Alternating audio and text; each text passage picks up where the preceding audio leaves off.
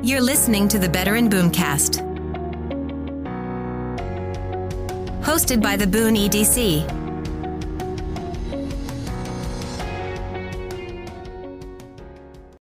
Welcome, everyone. I'm Molly Whitehead with the Boone EDC. I'm joined today by Shane Conner with ATEC Electric here in Lebanon.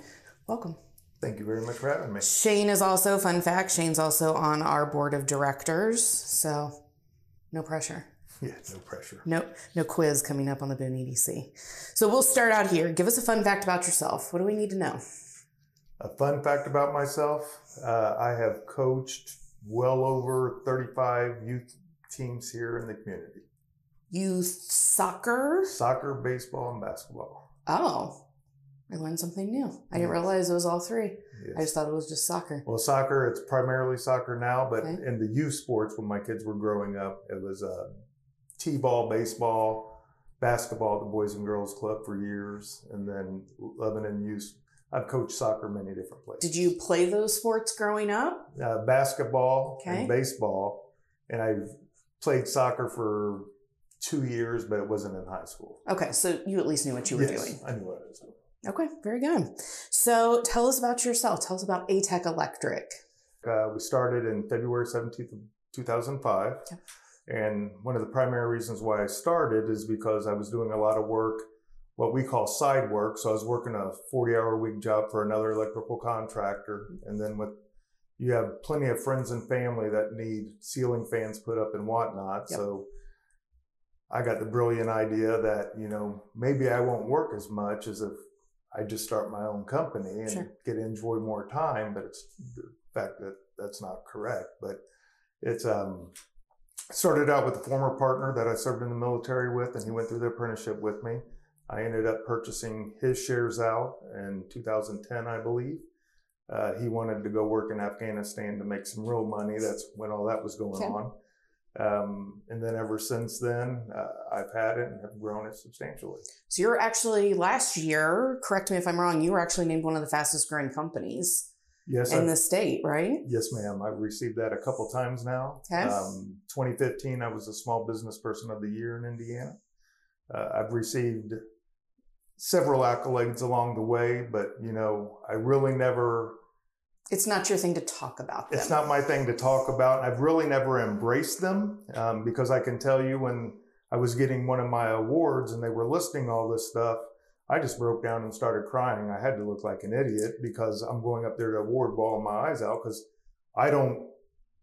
When you're working day to day, you don't really realize what you accomplish Yeah. within your short life, and it was it's been quite a bit so far. yeah. So how many people do you employ now? 20 well as of today i just hired another one today 29 29 people in Lebanon on Ransdell Road. yes What really took off took off the, the business? It you know i've never i really don't have a marketing budget or advertising Okay. it's just been all word of mouth Okay. and i think what's really taken off the business is just hard work doing what is right for the customer at a fair price and uh, the business has just grown off of that And primarily industrial and commercial entities. Correct. Correct. You don't really do residential aside from we do not do residential the random person who calls you random up. yes we do help May have a out. personal connection. Yes, we do help help people out with it, but it's not something that we we like. Specialize in. Exactly. Okay. All, all of my electricians have degrees, um, so we try to go after the more advanced electrical systems. Okay. I should say. So, Do you put people through the training or do they need to come to you already trained? we are we're a part of the IBEW and Okay. So um, all of our electricians or apprentices attend the five-year program Okay. through the Electrical Training Institute in Indianapolis, just like I completed. Okay. So talk to us about your affiliation with the Colts, with the NFL. How did how did that get started? Uh, well, when when the Super Bowl was in Indianapolis, Mhm. which I it should be 2011, I believe. I believe it's 2011 because I'm getting ready to. I'm leaving for my. 2012? Well, I, I'm doing my 12th one this year. I counted my helmets on the way here. Um, it might have been 2012, uh, but we started the project in A decade year- ago. when Indianapolis hosted the Super Yes. Bowl, they had a, a program called the Emerging Business Program. Okay. And back then I was doing about $900,000 a year in business. and it was specifically designed for small businesses within the community. Um, and it was a process or a program.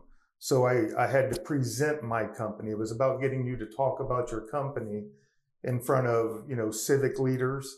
You know, they did several interviews and then at the JW Marriott, we were able to set up a little table.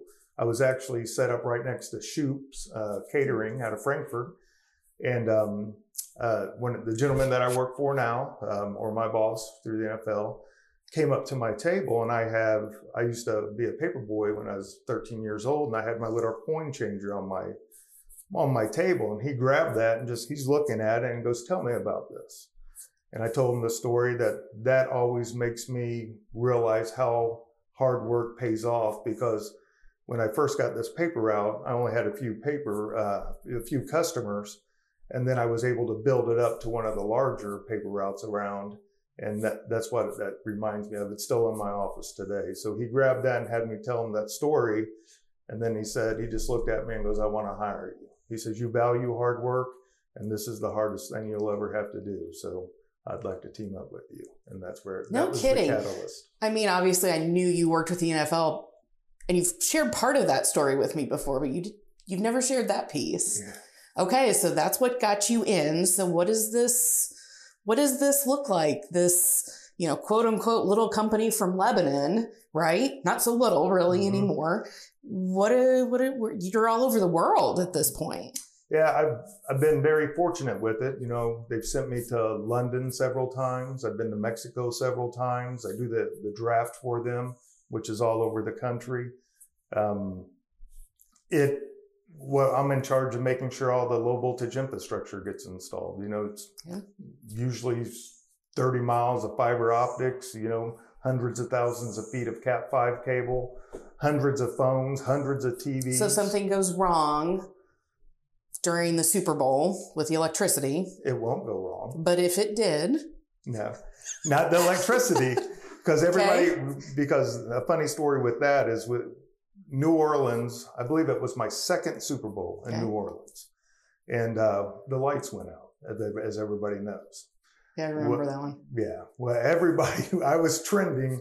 I always tell everybody I was trending, trending on Facebook like Justin Bieber because I had all these. What did you do? What did you do? And I was like, well, we're just doing the low voltage part. So we're doing all the internet and all the networking is Okay. basically what we're responsible for. Um, they actually have a different firm that goes out there and does all the electrical with the generators. Okay. You know, the big, um, the big companies that provide distribution power for these events. so for the lights for the concert Has nothing, has nothing to do with me. you. If Okay. they can't make a phone call or you can't hear them on the field, Well, that's us. noted. yes. Okay. So where are you headed this year? Uh, Arizona. Arizona for Super tomorrow. Bowl. You leave tomorrow. Oh, we got you right on. Well, we're probably not. This probably will air after the Super Bowl, but you're gone then for what a month, Five weeks. five weeks to get that set up. You do. Then you mentioned NFL Combine. You've got. Is that still in Indy? It is an Indy, but Okay. I'm not a part of the combine, the draft. Okay, the draft. That's okay. in- yes. But last year, um, we did pick up the F1 contract that do it down in form, uh, the Formula One race down in Miami. Okay.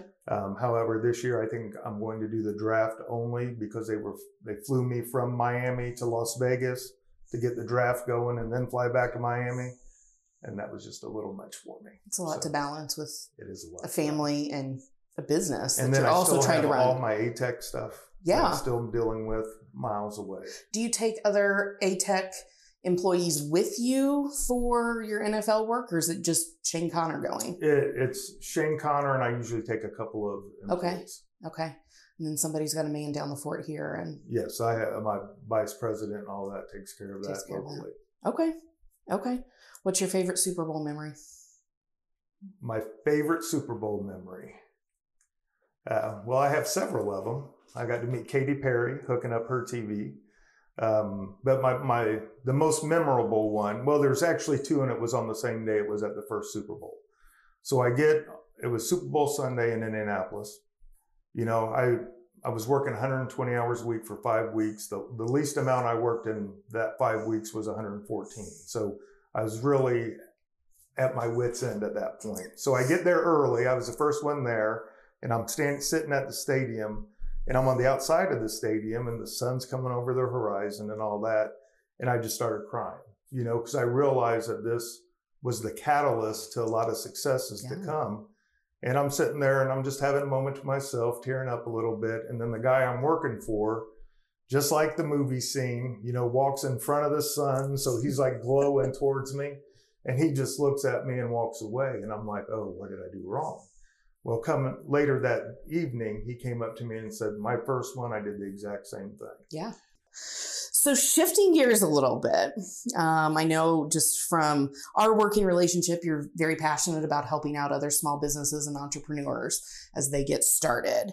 What's one of the biggest lessons that you've learned along the way that you try to pass along to others? Never give up, no matter what. I mean, it's, I tell everybody, and I get this from a book of that I, one of the, my favorite books called Predictable Success that actually my bank gave me, the Farmers Bank here in town. But it, it's sometimes it's like being on a whitewater rapid. You know, when you're trying to get over that big rapid that just keeps dragging you in and you keep going back and forth, you know, in the end, you're wanting to get down the river on the, the smooth mm-hmm. water and everything. But, you know, sometimes small business, it just, it's in your soul. So it, it affects you as a human and you just can't let it beat you down because it will try every day, but you just cannot give up, you know, follow your business plan you know know what your mission statement is your vision statement is and your core values follow those and just just never give up. Follow your business plan. yes exactly. We work with a lot of small businesses, as you know, and I'm sometimes surprised the number that don't have a business plan. and that is one of the biggest keys to success i think in small business We're going to end with that. Shane, thank you for joining us. thank you We appreciate it.